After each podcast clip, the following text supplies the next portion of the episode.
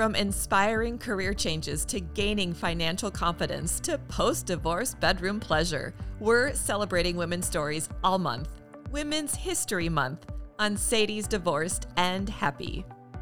After my guest, Barb Greenberg, left her 33 year old marriage, she discovered herself. Now, the business owner of Rediscovering You, Barb empowers and supports women with their career changes. Yeah, she's a total boss.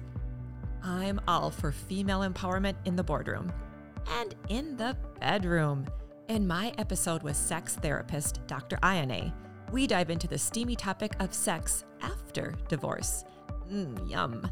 Listen in to make your post divorce pleasure journey even more delicious.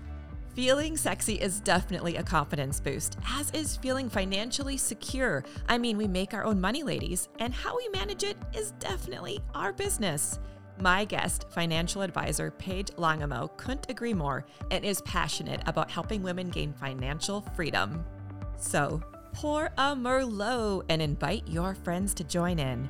We look forward to celebrating our personal history this month on Sadie's Divorced and Happy.